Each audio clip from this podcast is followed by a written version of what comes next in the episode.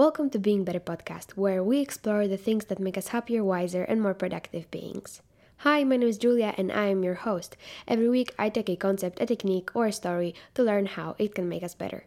I hope that this show can help you become the person you've always wanted to be. Here we go.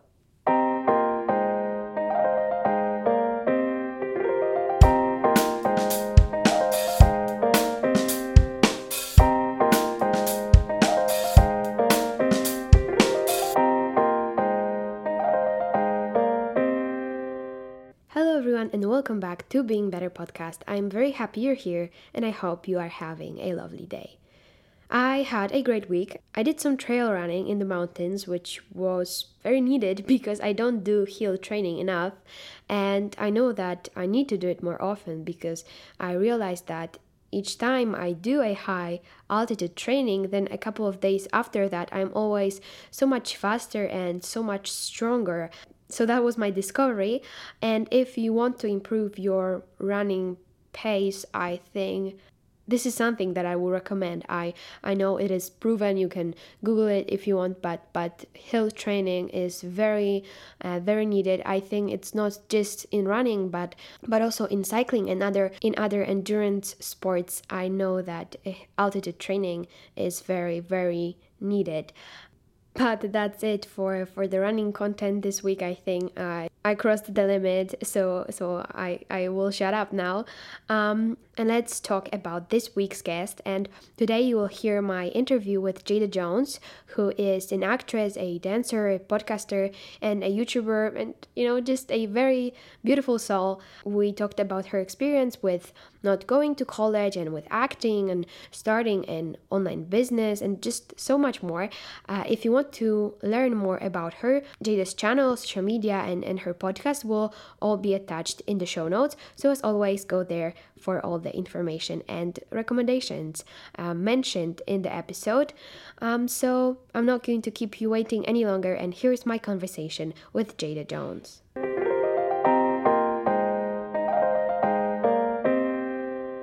Everyone, and welcome back to Being Better. And today we have an amazing guest on the show because Jada Jones is here. Hi, Jada, how are you doing? I'm doing so good. How are you? I'm great. I'm very excited to talk to you. um, but for the listeners who haven't had the chance to to learn about you, could you introduce yourself and just tell talk a little bit about who you are and, and what you do? Yeah, so my name is Jada Jones. Also, I just love the way that you say my name. I'm like, okay, you can just say my name anytime that you want. I love it with your accent. It just sounds so pretty. Um, but yeah, so I'm Jada. I'm 18, uh, turning 19 next month. Oh my gosh, that's so crazy. We're in February. I didn't realize that. Um, okay. Um, so yeah, I turned uh, 19 next month. Um, I went to a performing arts high school, and that's where I, you know, started dance, musical theater, um, all the things. I also started my YouTube channel while I was in middle school and eighth grade and now I still do that and now that's my work and then I also have a podcast and uh, I literally do everything. So anything that you name I've probably done once or twice before. So yeah, that's a little bit about me. Yeah, everything everything that Jada does will be attached in the episode description. So go there and, and check it out. I'm sure you'll love it. Um, but Jada, at the beginning of the show, uh, there is a segment called recommendations, and as the name suggests is uh, that I or or the guest share something. It can be a book or a movie a product a podcast. We just share something with the listeners that is you know fairly accessible uh, to them and and something that is educational or interesting or just funny. Um, so what could you recommend for the listeners to check out this week Okay, so it can be from like any category, it doesn't matter. Any any I mean it should be something mm. that you know they can experience for themselves. So mm-hmm. uh something that's you know, but that something I I think of it as something that's like kind of physical but in a way that you can see it or touch it okay. or, or, listen to it. You know, maybe um, a recommendation I thought about it, but I thought, hmm, let me see. I think I'll bring up the book Can't Hurt Me. I read it last year by David Goggins. It's one of the most life changing books, in my opinion, like ever. Um, I'm not really a big fan of nonfiction books, but I'm into self help and, you know, sometimes autobiographies and whatnot. Um, but this year, I've this year and last year, I've been reading a lot of nonfiction and Can't Hurt Me by David Goggins. It's the absolute best. If you're like in the lowest point of your life and you just feel like you can't get out of it or like there's no way out, out like this book is just so amazing. Um it just teaches you that your mind can really like power over anything and his entire biography about his life is just wild. Like he ran 100 mile like marathons. There's not even marathons but like he's literally it's a man of steel. yeah. Yeah, like yeah, exactly. So he like ran those, like he's like been in the military, like he's done so many things and like he was even abused like as a child and he just shows like how it doesn't matter where you come from like at all because he's come from the lowest of the lowest point and has been homeless and has, you know, done all these things that like you can still be the most powerful person in the world and he's just he's just so inspiring. So yeah, I I would definitely recommend that. Yeah, I've heard about this book and I it's on my list. It's been on my list for quite some times because there's there's so many people who may recommend it and it's good. Yeah, and and like the the cover is is also nice because you can see the guy and he's, he's looking, you know, intimidating as hell. Yeah. So uh, there will be a link to that as well. And Jada, thank you for your recommendation. I will definitely also check it out because it just sounds like sounds like something for me. I love these kind of books, and you know i i live for uh, kind of like stories or of people who do things that i see or i used to see as impossible. And those books are just like mind-blowing every time for me because i when i finish that book these kind of books i just always feel like you know what? I used to be wrong you know? This this is not impossible and and there are people who actually do these things and i'm like actually i'm i'm probably going to run a marathon uh, this year um oh my gosh wait really? I, yeah, because I am from my training, I know that I am able to run a half a marathon. I basically have done it, um, but uh, I I feel like I can do a, a marathon as well because well basically if you run it like easy and i mean i've been running it in like for three years consistently like pretty much every day so so i know i am capable of doing it and it's just i'm i'm kind of just like putting it off each month or or each mm-hmm. year but i know that you know I, I can do it and and these kind of books always inspire me and remind me like holy shit you know there is yeah there is that he and runs I want a ton.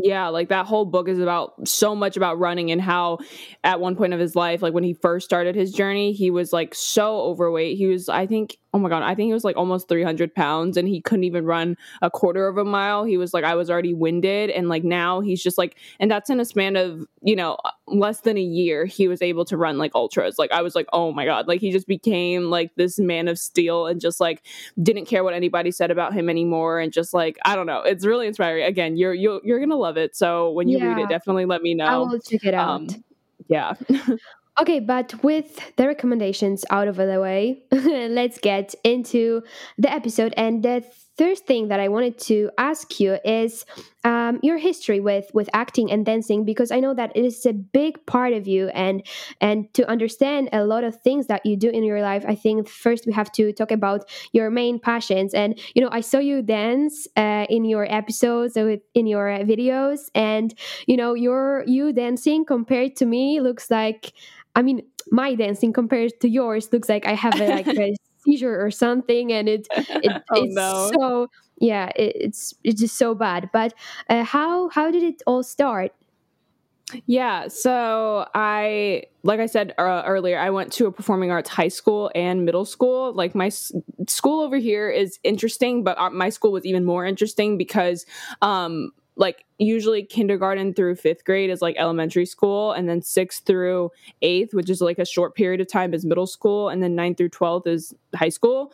Um, so usually middle schools and high schools are separate like you go to two completely different schools but for me my middle school and high school was one school. So um, I stayed at that school for six years. Should have been seven years, but then I graduated a year early to actually pursue dance and acting and whatever.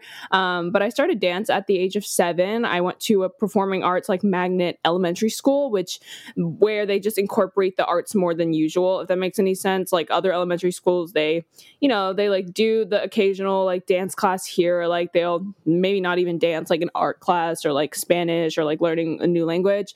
Um, but my school, like we had the arts every day. We would incorporate incorporate it more into our curriculum. So um, usually it's never a question of like, oh, like where do you want to go for middle school after fifth grade? Like most people just go to the, you know, the follow up middle school and high school that's performing arts. So it's not that I didn't get a say because you do have to audition, but like after fifth grade, I knew that that's kind of what I wanted to do or thought that that's where I wanted to be, you know, was the art school.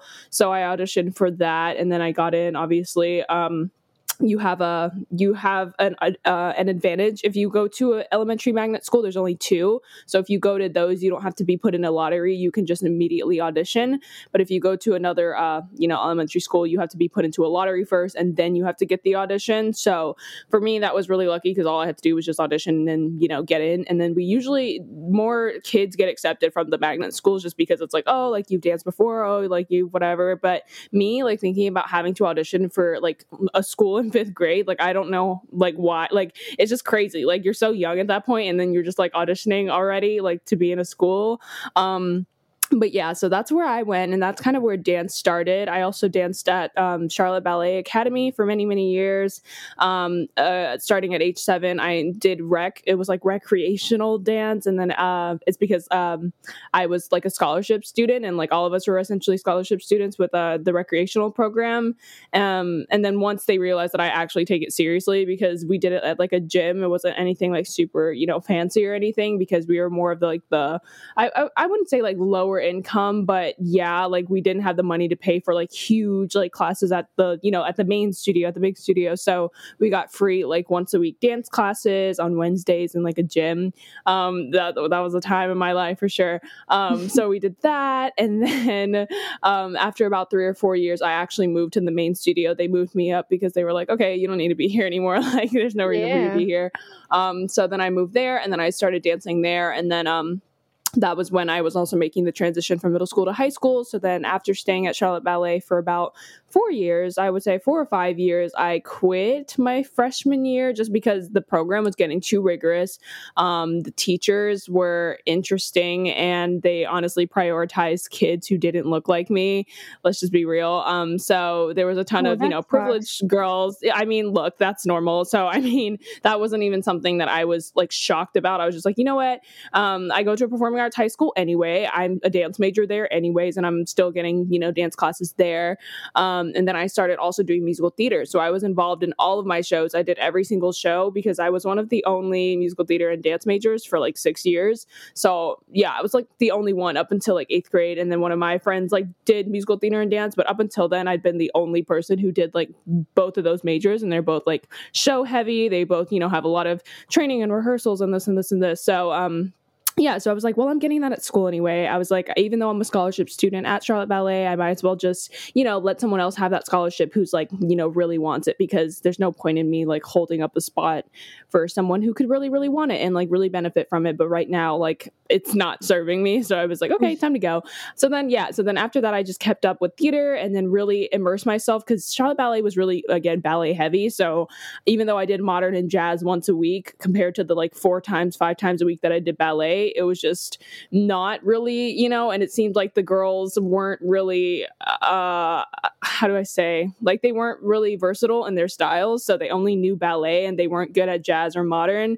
Um, and I didn't want to be that because obviously the modern world is like switching, even commercial dance is like huge, like concert dancers are huge. And then just like, actually like dancing in movies and this and that and i was just so much more interested in that than like joining a company which is what you know typical ballet dancers do once they go to like a school of ballet or whatever.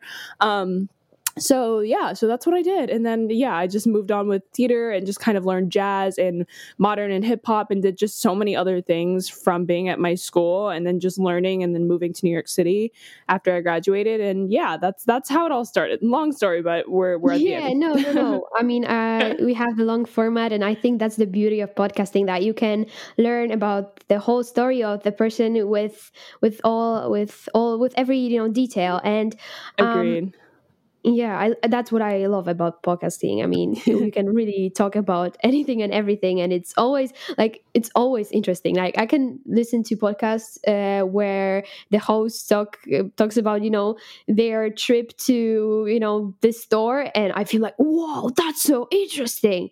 I don't know why. Yeah. Um but anyway it looks like you've been like auditioning since you were a kid and i mean that's that's kind of uh that that's weird because you know when i remember myself when i was 7 I could not like understand the basic things when it comes to like how to act in front of adults and then you know to to persuade them to you know uh, get a, a job or a dancing job or an acting job that's you know that's a big thing for for a little kid. And um I know when it comes to auditions uh there are a lot of there's a lot of rejection and disappointment disappointments and, and expectations that you can have. And and i wanted to ask you how uh, did you learn to to deal with the rejection? And i'm asking because you know i personally really really struggle with with where i want to be and in comparison to where i'm currently at and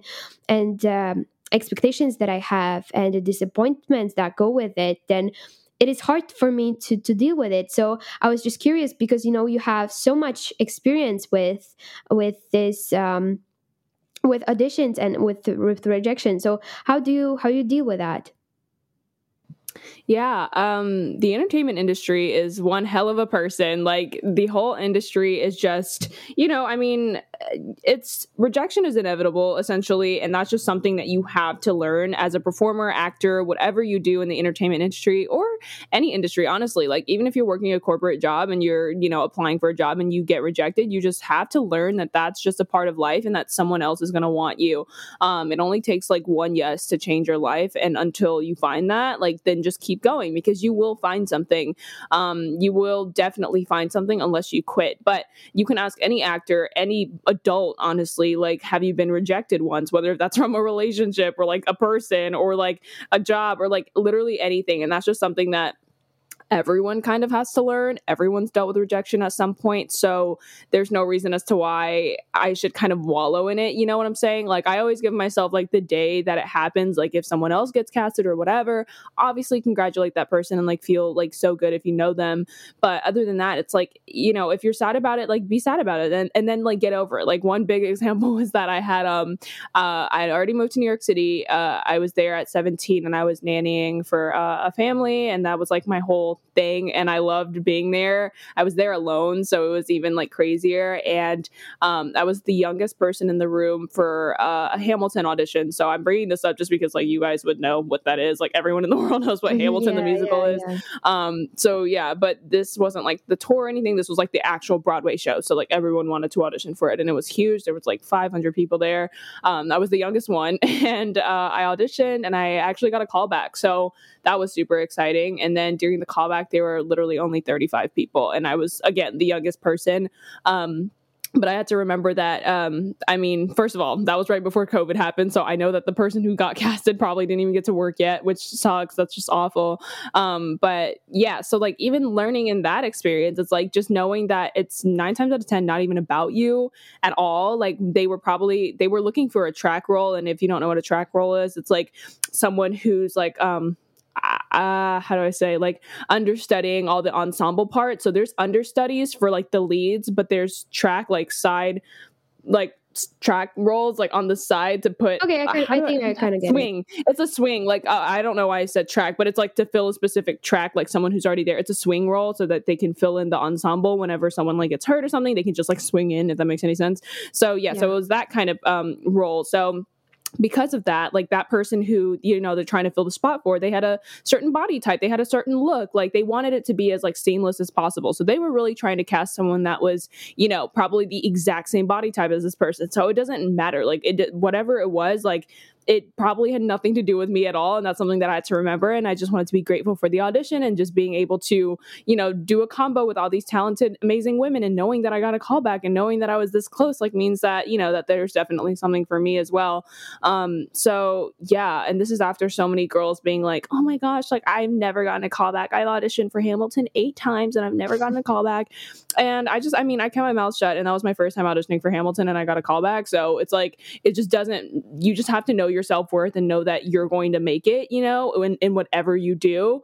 But if you have that attitude and you're just like oh like i just hate how other people are getting the opportunity which is like literally what i heard all these girls talking about i just keep my mouth shut and i listen to what everyone else is saying. Um but yeah, like if you have that attitude, like you're never gonna get anything. So yeah, exactly. just be grateful like for you what you have and just yeah, like you have to do so much. It doesn't come with just like auditioning. Just because you audition doesn't guarantee you anything, but you also have to like trust your skills and know that you're good enough. Otherwise, if you keep like self-deprecating and keep like, oh, I'm not good and like so and so, and then like start tearing someone else down, I'm like, you literally you you look like a mean girl. Like you just look mean. like stop doing that. Like you're you're literally like retracting away all of the opportunities that you could have possibly gotten because of your attitude. Like, stop. So again, again, it's like never about you. Like, even if you don't get a job or whatever, like that means that there's something else that is destined for you that may be even 10 times better. But if you accepted this job and you say you didn't even like it, you know, like then it wouldn't have been good at all and you're just like stuck with it. So I always tell people, I'm like, rejection again is inevitable. It's just how you handle it and how you continue moving forward with it because there's always going to be something for you.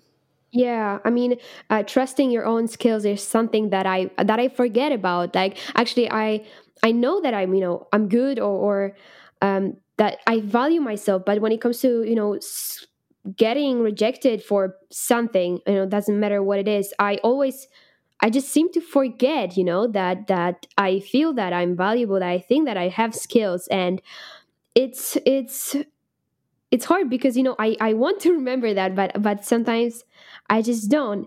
Um, but I also I wanted also to ask you because I know you are very op- open about your experience with not going to college and mm, that when you finished school you decided to pursue your passions and and do it on your own and I just want you I wanted to ask you to to talk a little bit about that. So so when did you first started to think that maybe college college maybe is not for you? So I was in grade 11. I'm going to call it grade 11 for your purpose. But yeah, so I was yeah. in like my 11th grade, whatever. Um, so it's my junior year. And junior year is honestly the year that like everyone's like, oh, college, like, oh, I need to do so good and take my ACTs and SATs, all the exams, you know, yeah, that you yeah. need um, for college, whatever. So that was just a lot. And then, first of all, I wasn't even thinking, like, I don't know. It's, it's not that I wasn't thinking about college. Um i actually really wanted to go to college. Like i wanted to go to like university of southern california. I think that was like my biggest like dream school. But then i don't know what like just triggered me to be like, ah, uh, no.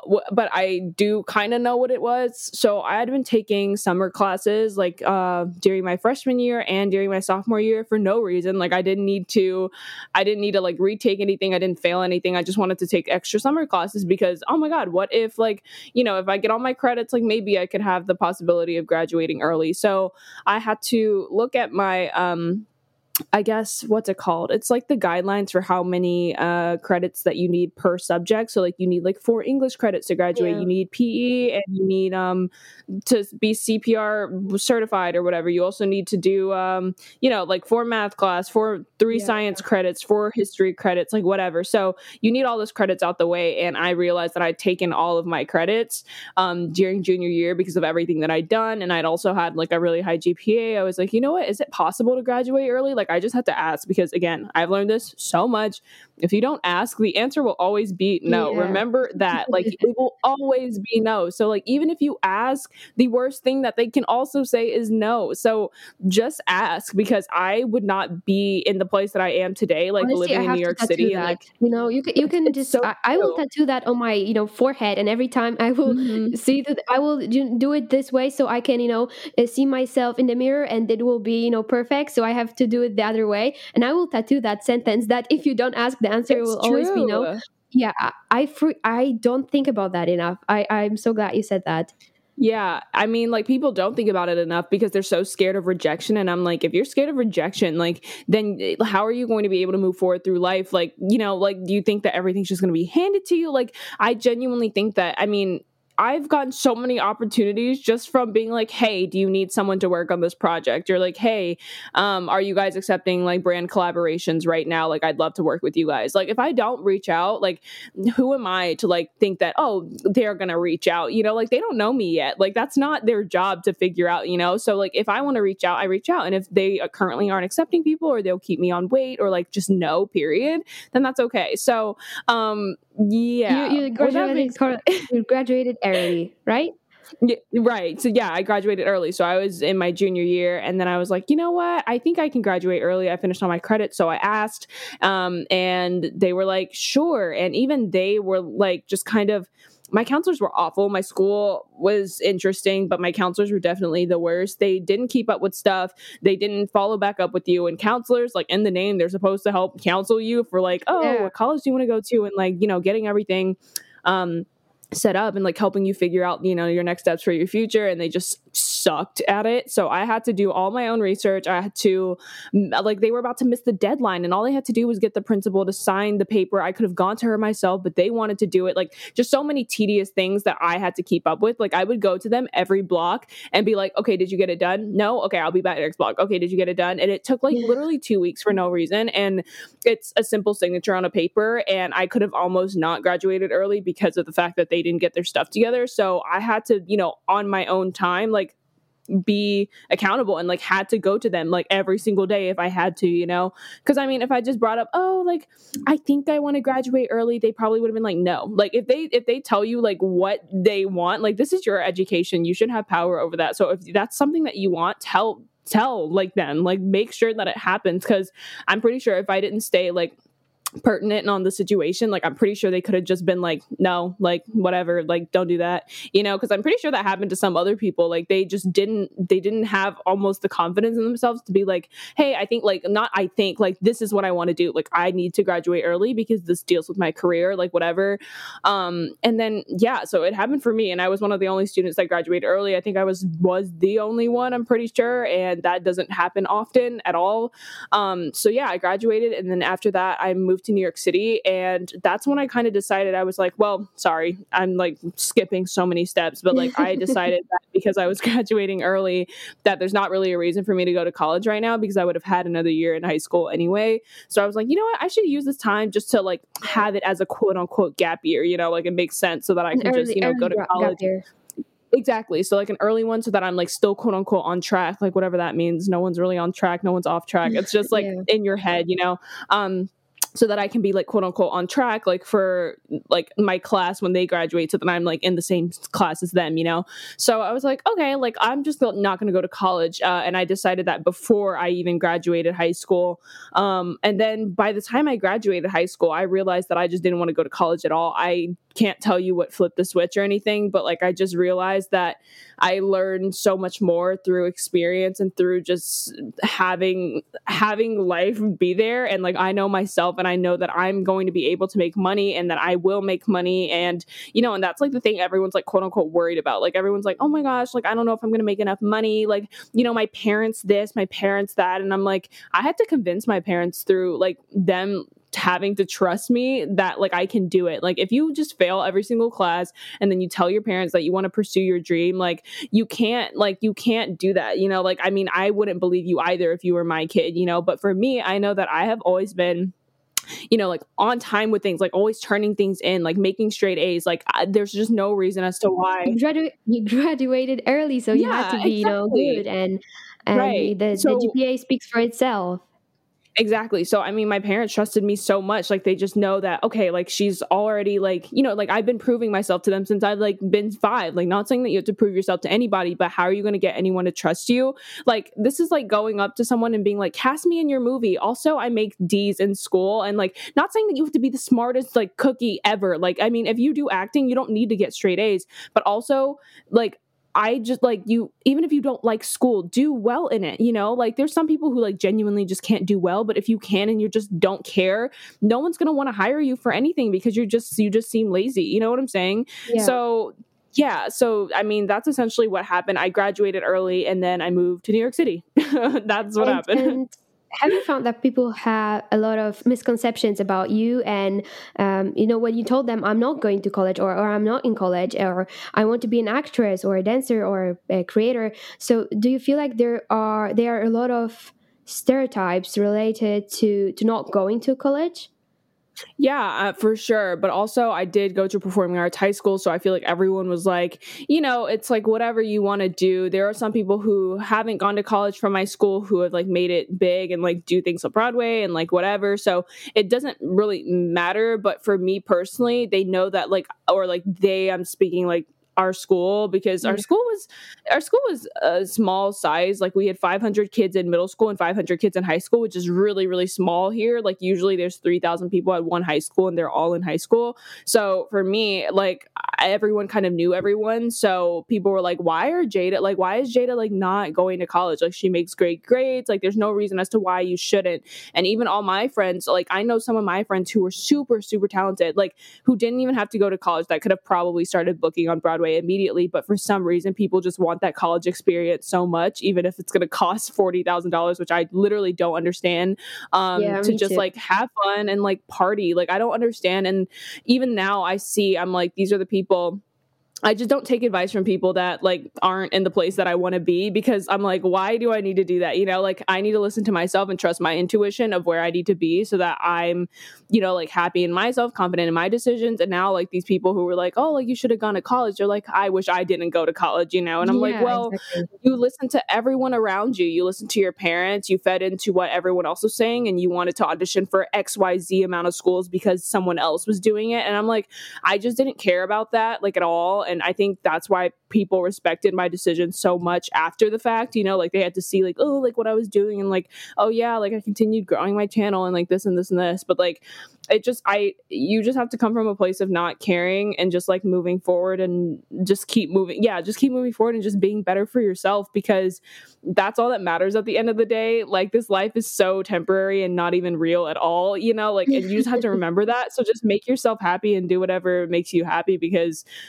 yeah, like what's the point in just following into something like listen, like if college is what you want to do, go to college have a ball but like don't tell me that my decision is wrong especially if you don't like your own decision and then yeah. you're like falling into it and i'm just like i just don't understand that. So yeah i mean there are obviously tons of misconceptions with not going to college because you know parents advocate for it. They're like oh go to college like you're gonna get a good job and like it, you're gonna safe, right? Yeah they, they it's, it's safe, safe and that's the thing and I, and look like as a parent like i mean i can totally see how from a parent standpoint like you just want your kid to be secure. Like you don't want them to like not have a job and whatever but also it's up to the kid and the person's decision like to be like is this what i want? You know if they're responsible enough to make that decision you know? And even then if you're if you feel like you're not responsible enough to make that decision take a gap year. Like there's nothing saying that you can't take a gap year and then join college whenever you're ready.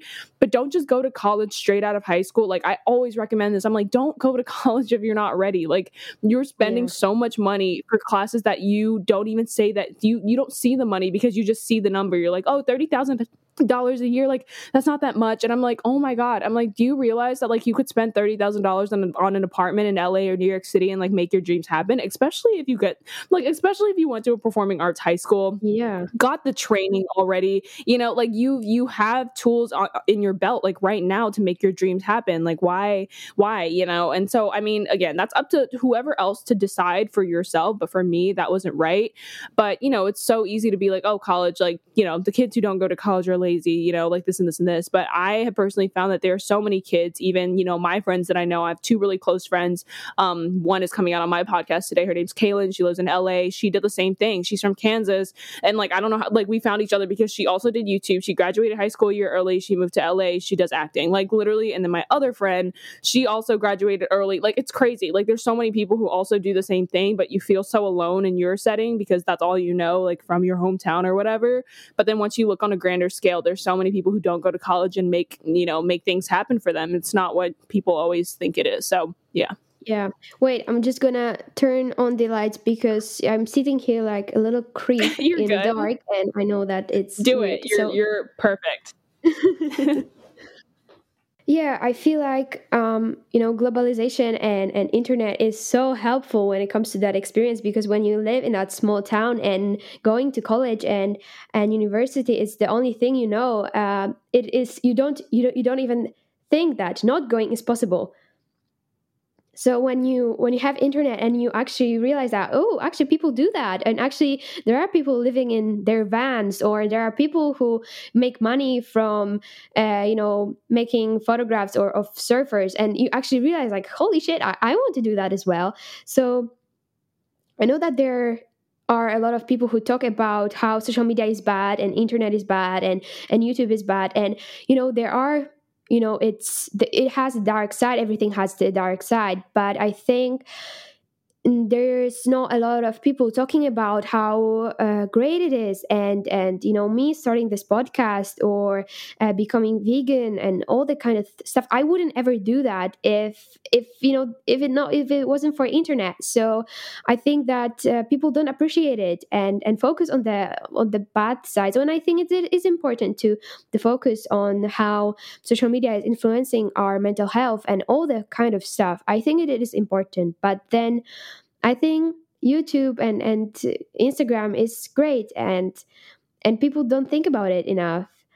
Um, yeah, and actually, uh, talking about YouTube, I, I wanted to ask you about your YouTube career because I know that you started making videos like five years ago, which is a huge number. Yeah. I mean, you have you have to have a lot of experience with with creating online.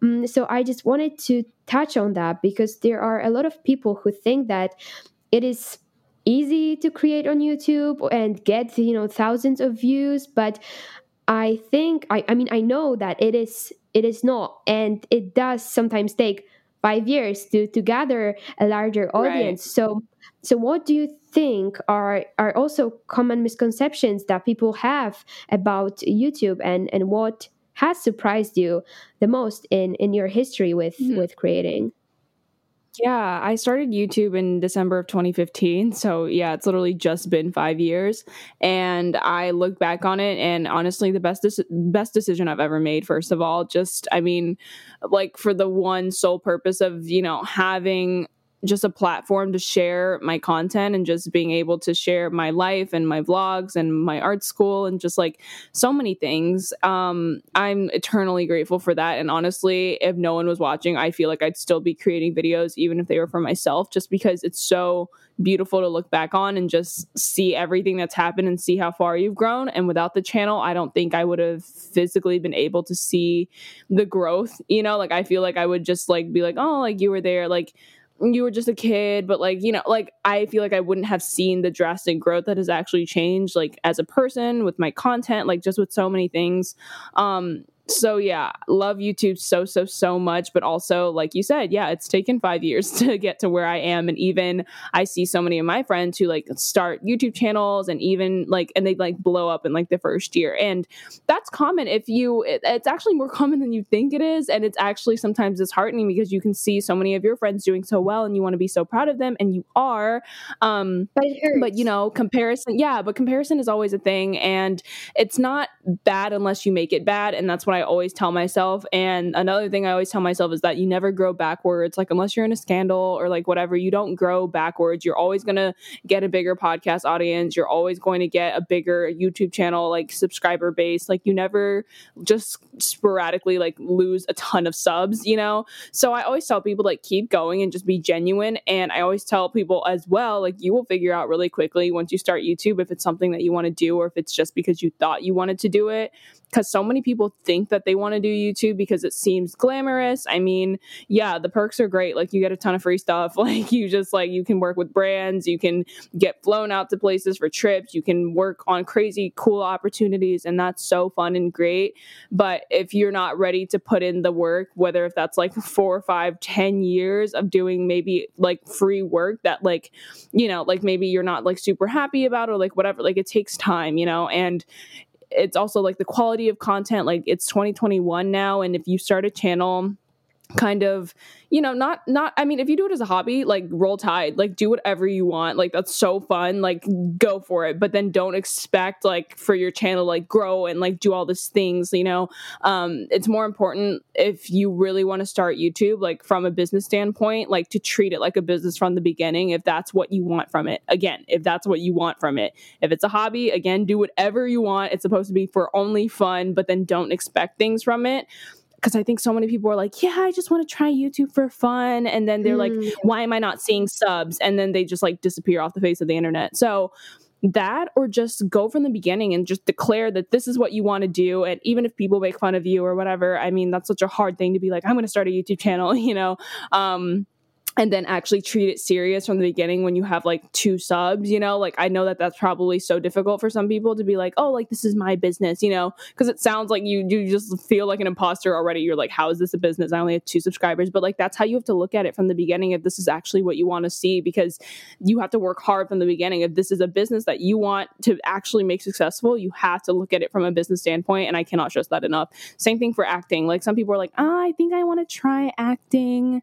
Um oh my gosh, I haven't booked any roles. Like I'm done. I quit, you know? And I'm like, didn't you, did you say you wanted to do it for fun or do you want to treat it like a business? Because if you want this to be a business for you, if you want acting to be a business for you, you have to treat it like a business. You have to go to class. You have to train. You have to do all these things. And if you're not willing to put in the time or energy for that, you won't see any results. So that's always a misconception. People think that it looks all fun and dandy from an outside standpoint. But when it comes to like learning how to edit your videos and actually planning content that's going to do well. Like it's a lot and if you don't see views in your first like 5 years like it's it's going to suck you know? And there are some people who have been on YouTube longer than me and don't even have my subscriber count you know? And it's and it always oh my god it comes down to numbers like honestly at the end of the day and it sucks. But also it's like you will grow. You will continue to grow and you won't go backwards. So just remember that and even if your growth and journey takes slower than others just know that you will get to the place that you want to be if you believe that you genuinely genuinely can. Otherwise, if you don't believe that you can, you will quit. You will quit YouTube, and that's like the end. And I always tell people, and I'm like, I'm so I'm so sorry for being dark, but I think there's, a, but I think there's just so many people you're, you're on YouTube. Dark, but you just kind of, I mean, yeah, I mean I'm just being real because yeah. Yeah, because so many people sugarcoat the process and I just don't like that because I'm like you tell everyone like you can start your dreams, just believe that you can, like even if it's a hobby, like you can take it so far. I'm like stop like just sugarcoating over it because you know it takes so much more work than that because now you're like providing false hope for people when you could just tell them like you're going to have to work hard on this and if this is something that you want, you will get it no matter what. Um I'd rather someone tell me that than to be like, you can definitely blow up on this channel. Like, there's so much room to blow up, which, yeah, there is. But, like, also, it takes a very specific kind of person who knows how to edit content. And you kind of have to learn that before you start if this is something that you want to be a business, because you can't just really start producing mediocre content and then kind of expecting a growth from that and then get better, you know? And that's what I did because I mean, I started in 2015. So, like, I saw my actual, like, growth happen over five years and now i'm like at a place where i love my editing like i love this and i love that and i love whatever. But now if you're starting in 2021 unfortunately you can't start from the mediocre content because that's not what youtube is anymore. Like youtube yeah. is this edited like market business that like where people actually make money from this platform. And it sucks to say that but also it's like you've got to keep up with the times. Like when i started in 2015 everyone was making like mediocre content you know and that was right before youtube like really really really blew up and in the creators standpoint, YouTube was always huge, but from a creator standpoint, people joining and like making content and starting channels, that was rare. So you know like it now everyone's starting youtube channels left and right so like you can't you can't be bad. Like that's that's like honestly what i have to say. So yeah tons of information yeah, I, there. I feel like it, it's kind of I, I think david dobrik changed a lot because you know people uh, watch his videos and it's like this uh, kid actually just you know posting his friends and and they feel like oh it's so easy i can make millions like david dobrik and just just you know record my friends and actually I yeah, there are so many stereotypes, and people think that it's easy, and actually, it's like really hard. And people who make it and people who uh, get money from it, you know, they are they worked a lot to to get to that point. And I think I think people don't realize it enough, and it is, and it's so it's so admirable when when someone makes it into their job and and I, I yeah i think it, there are a lot of stereotypes and people think it's you know i can i can start youtube. I could people say i could do that when they see a creator who gets you know a lot of money from a brand deal who who which you, know, can has- like you really can and i tell people you don't have to have millions of subscribers to get brand deals like i have 20k but even when i had like 10k and 5k i was already like making money whether if that was like oh working with smaller brands or like getting free products like you can do it but i just think people underestimate how much work that it actually takes so that it looks easy you know because I t- like i'm not telling people you definitely can't do it you know it's just you can but it takes a certain amount of effort and like like knowledge about the platform in order to do well yeah, I mean, I just feel like, you know, people say, I think I just put it wrong. It's like people say, I could do that. I could do that better. Right. Or right. I could do that too. And and I could be the David Dobrik. But you, yeah, you're right. I think, you know, uh, working with brands is something that people can do. But, um, right. I mean, uh, also i wanted to ask you that because you know as a young creator i think it can be kind of intimidating to to work with brands. And i know that you've started to to reach out to brands uh, with which you you wanted to collaborate.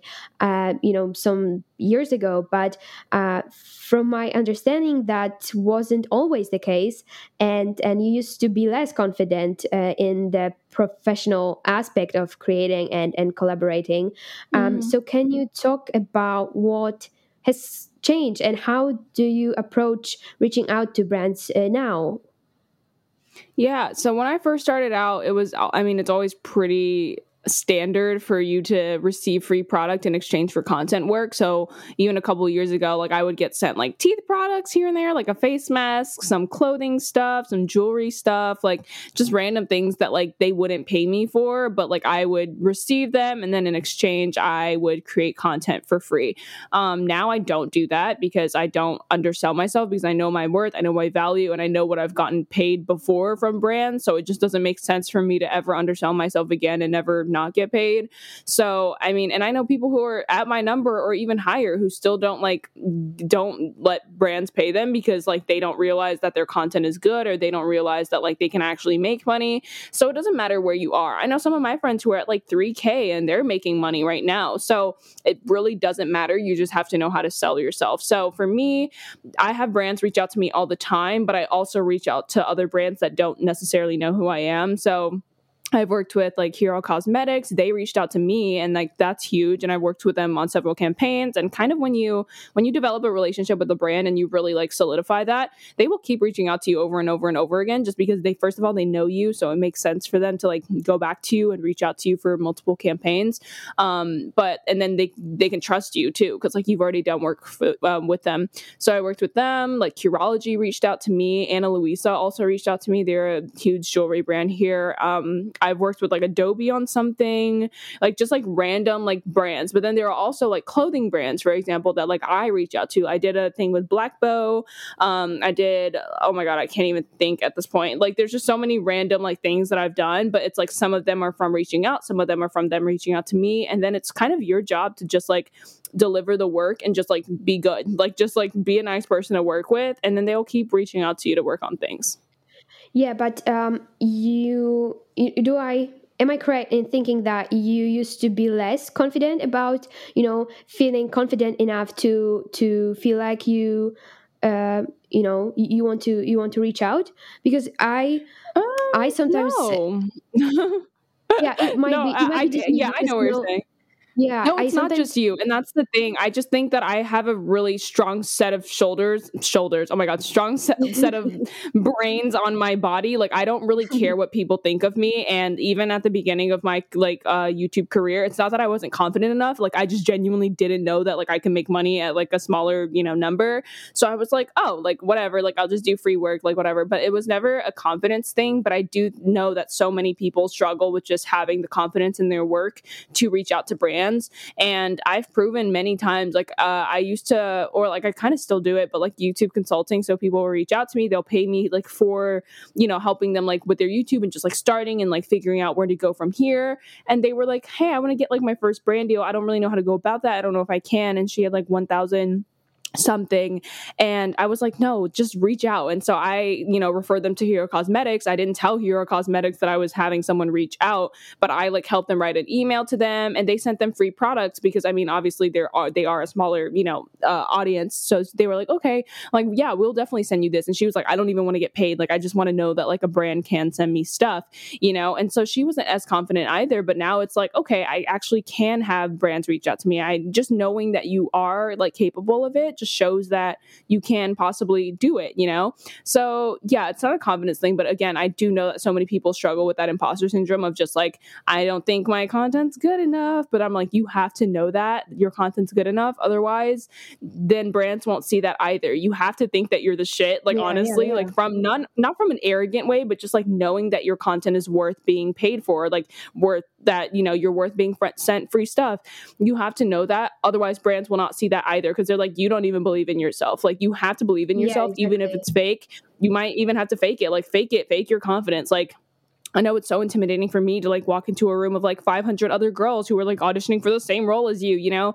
But you have to know that like what you bring to the table is different than anyone else's. And if they don't go with you for right now, you are destined for something else. Like you just have to remember those things. And obviously it's easier said than done because you just want to wallow in like, oh my God, like they didn't pick me or like, oh, I don't think I'm good enough. But like you, like every time one of those thoughts pop up, you have to like reverb it back to like, actually, I am good. Actually, I am worth it. Actually, like whatever. Because once you can think about it from that standpoint, nothing can break you. Like literally nothing can hurt you at all. And like you just have to remember that so that you you can be your best self for other things. Because if you let rejection and if you let not feeling confident enough or not feeling good enough like get to you, you're going to feel that. And like how are you going to make it in any industry if you don't see your worth, you know? So I know you kept saying like, oh, I struggle with imposter syndrome. And I'm like, here you are with a podcast, like inviting guests and like reaching out to people and like whatever. And like I said I mean, yes to you because confident. I saw your I saw yeah, but that's but but you have to know that like you're also yeah. worth everything that you want. Like even if it's right now, like or maybe in the future, like maybe you feel like you're not worth getting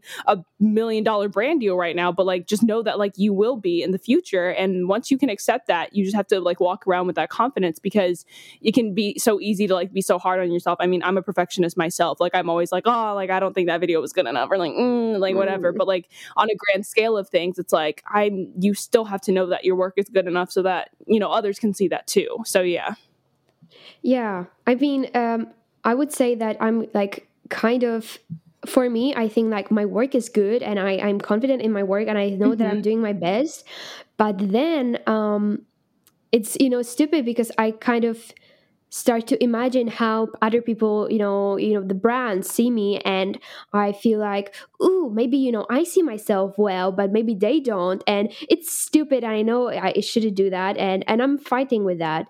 Um uh, yeah i mean it's something that i'm becoming aware of which is i think the first and most important thing to just know that it's bullshit and you know you're just imagining things.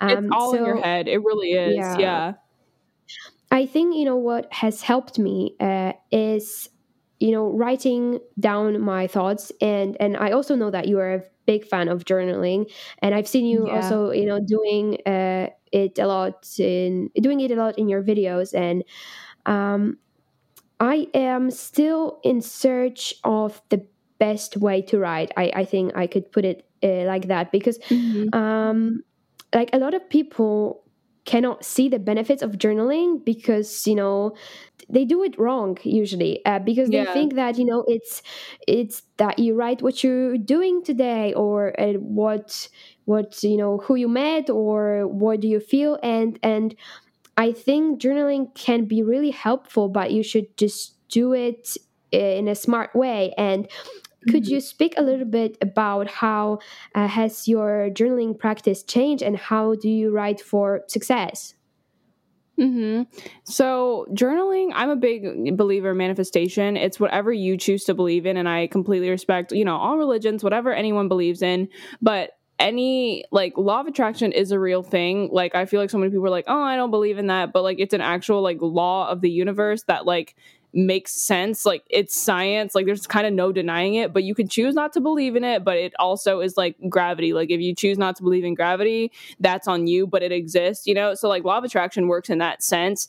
And when people kind of shove it away and it's like, oh, well, like, that's like witch stuff. I don't even know. I don't know why people think that, but like, it really is just as simple as the things that you think about, like, will manifest into fruition. And like, you have to understand that in order to see that anything that you want is truly possible. And that sounds cheesy and that sounds so like uh like right off the bat because it's like oh like how am i supposed to like earn a million dollars right now or whatever but like people just don't people just don't know how to use it. And like same thing with journaling. So journaling for manifestation and like kind of you know embodying what you want like that's something that's so difficult for people because a lot of times people don't know what they want. Like you may think you know what you want but you don't. You're influenced by all the people that you see on your feed or whatever. Like do you really want to become a youtuber or is that something that you think that you want? Like i know for sure that i love content creating. Otherwise i would have quit like years ago you know like honestly. So I know that I love this, but that's not for everybody. So you have to understand what you want in order to attract that. Otherwise, you're just going to be kind of sending mixed signals to whatever you believe in to like,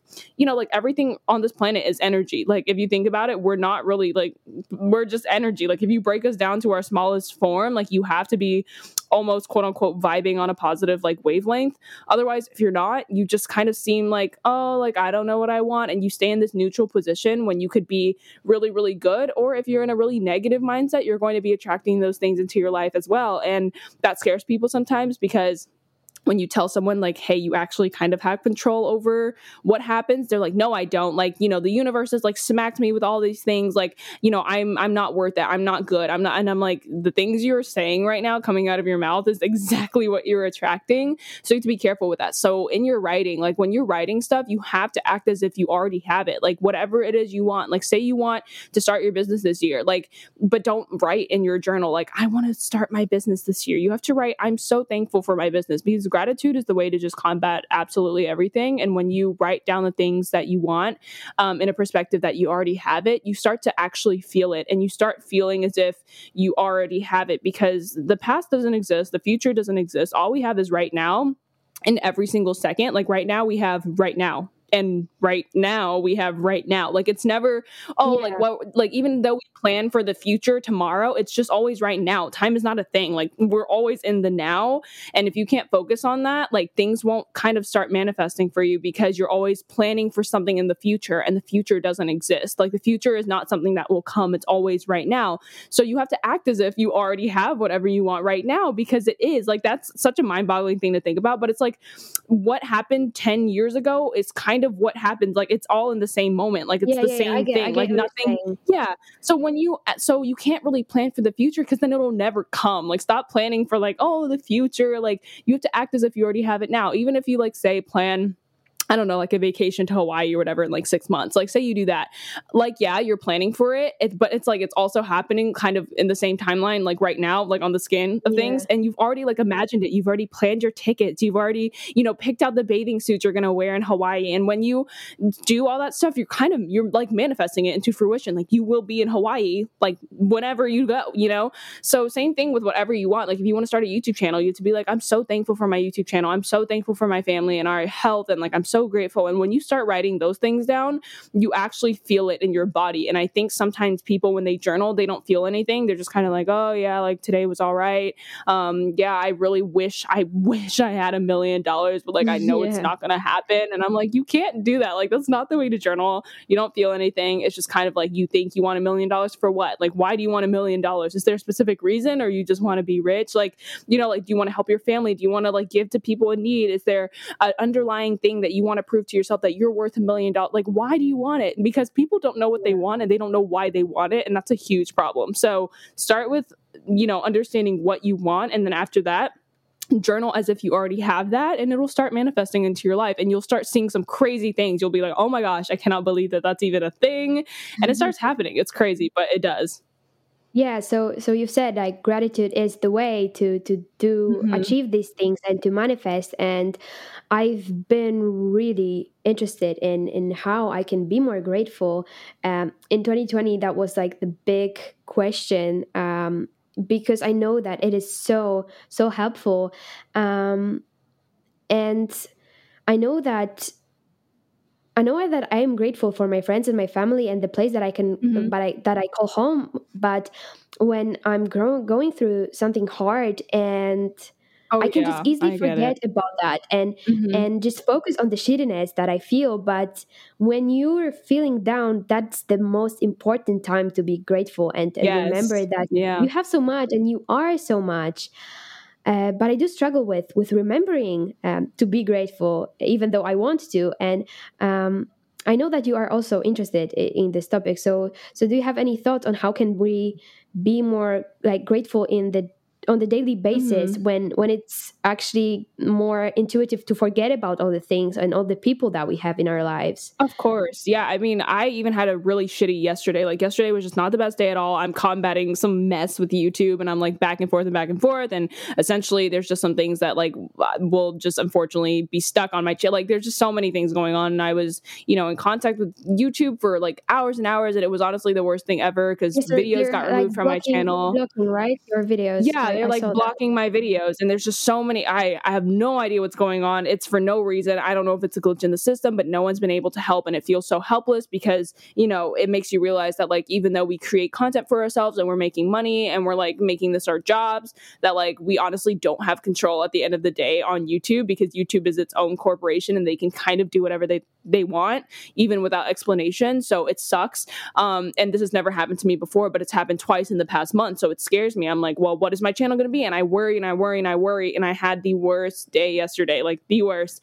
Um, so I just I just kind of wallowed in it and that's okay. Like that's something that I guess people like forget because when they're like, "Oh, I'm trying to manifest things, I always have to be positive." But no, like the universe or whatever you believe in can sense when you're just kind of faking happiness. So stop. What you can do instead of faking happiness is that even though you're in a sad place or sad time or like something's going super super bad for you and you're just not having it um you kind of want to almost sit in it. And like us as humans we love being able to just like oh my gosh like what was me like i hate my life you know like and like we we love that for some reason. We love drama with our own selves um but when you can just kind of step out of it and just be like whoa like i have a bed like i have a bed and like when you're kind of in the present moment and you're not thinking about oh my gosh like when is youtube gonna answer me? Like i just want that to happen so bad like uh, like you know and i was in that place yesterday. I really was but i mean and that's okay.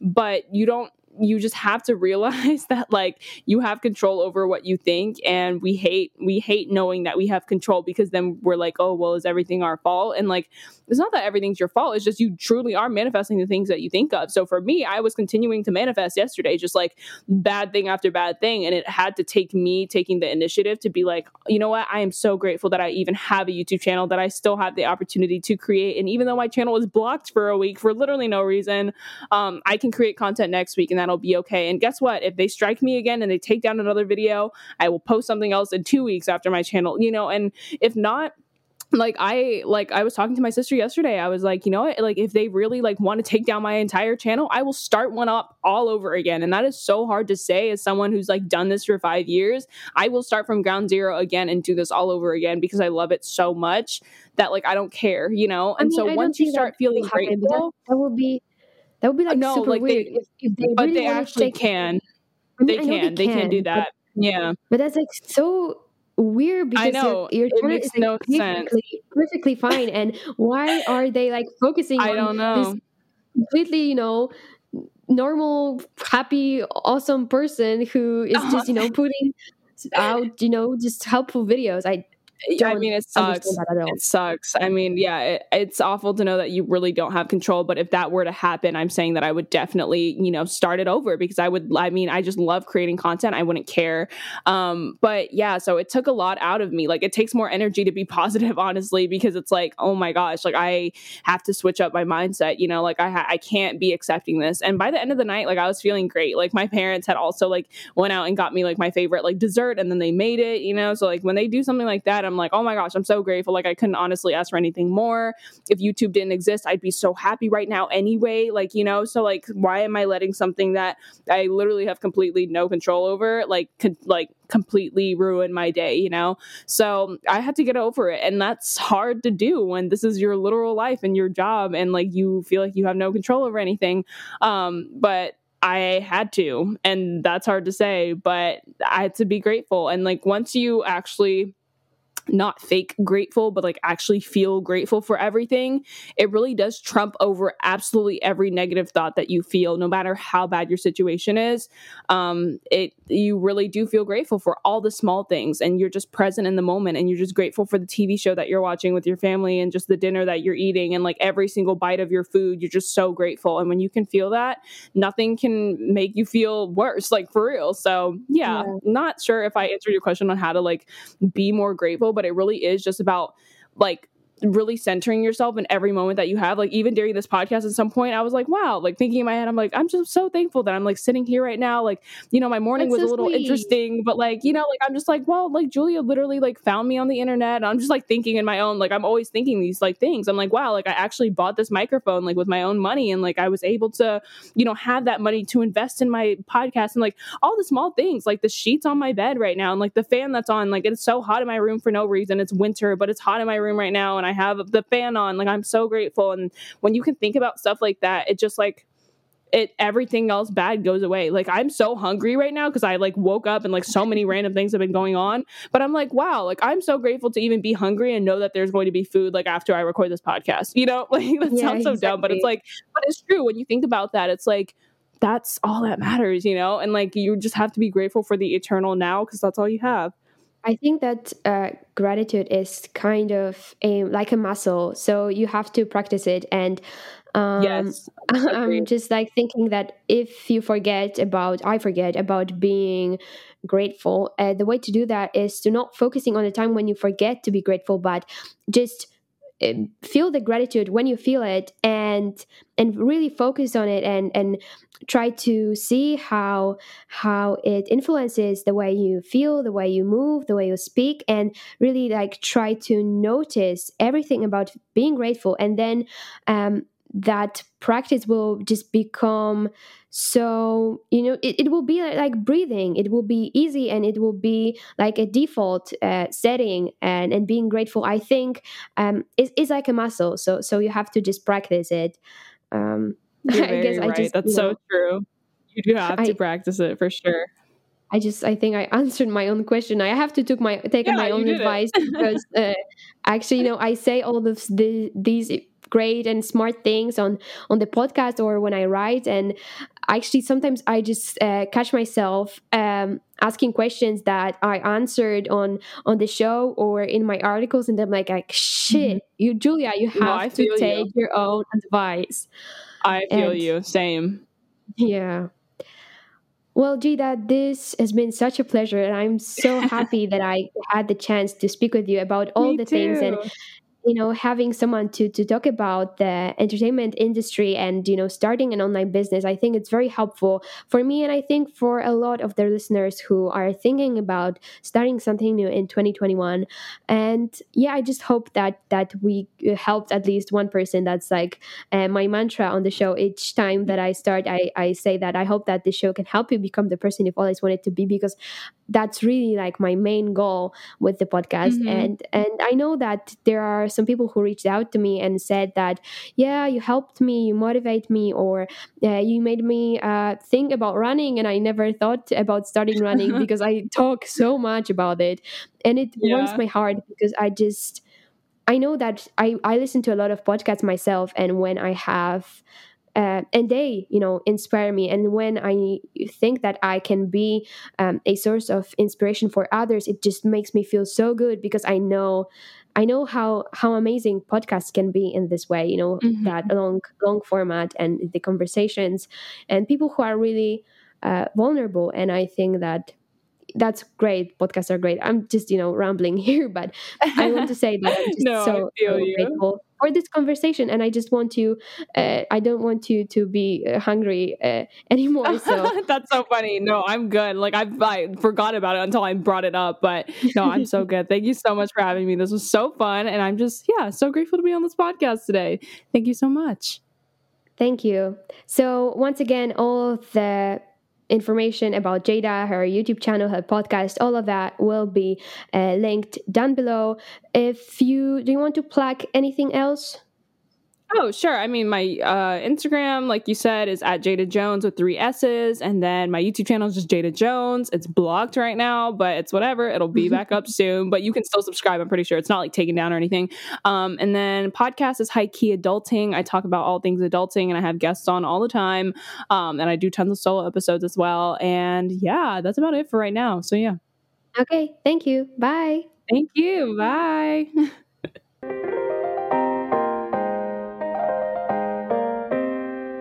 So that was my conversation with the amazing Jada Jones. I hope you enjoyed uh, this conversation as much as I did, and I hope you found some helpful advice in there somewhere as well.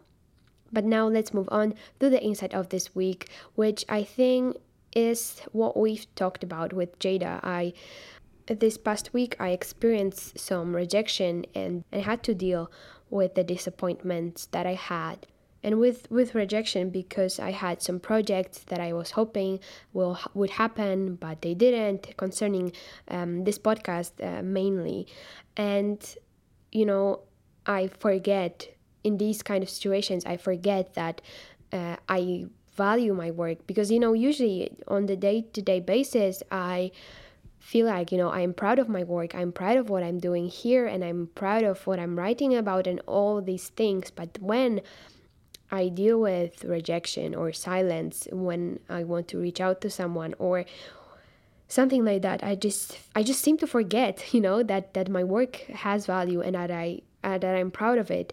I just feel really shitty and I and I forget that, you know, I like my work actually, and I try to change it, which I think this is bad. And I just know, I just think that I will have to keep some post it notes uh, as a reminder for myself to.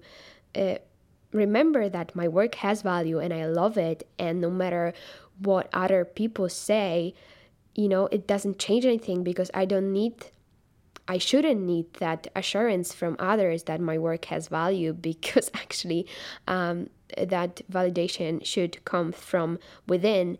And actually, I love it. Um, so I guess what I'm trying to say is that what I've learned this week is that you know the thing that were people were telling me since I was the kid that I shouldn't care about what other people think or they do or if I am rejected or if I feel disappointed because actually if I value my work I should not care uh, what other people think about it.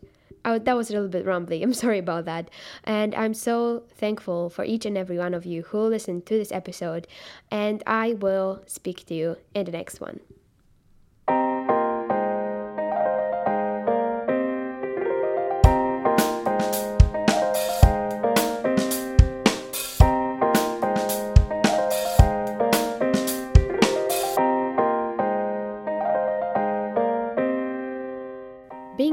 Written, edited, and produced by Julia Sport. If you want to learn more, visit the website attached in the show notes or visit our Instagram page, which is also attached in the show notes. If you want to support the show, the best way to do that is to share it with your friends, either by just telling them, Hi, this is the show that I'm listening to, and you should listen to it as well, or you can also share it on your social media platforms. The other way to support us is to write a review and subscribe because that is making the show easier to find for others. Thank you so much for listening, and I will speak to you very, very soon.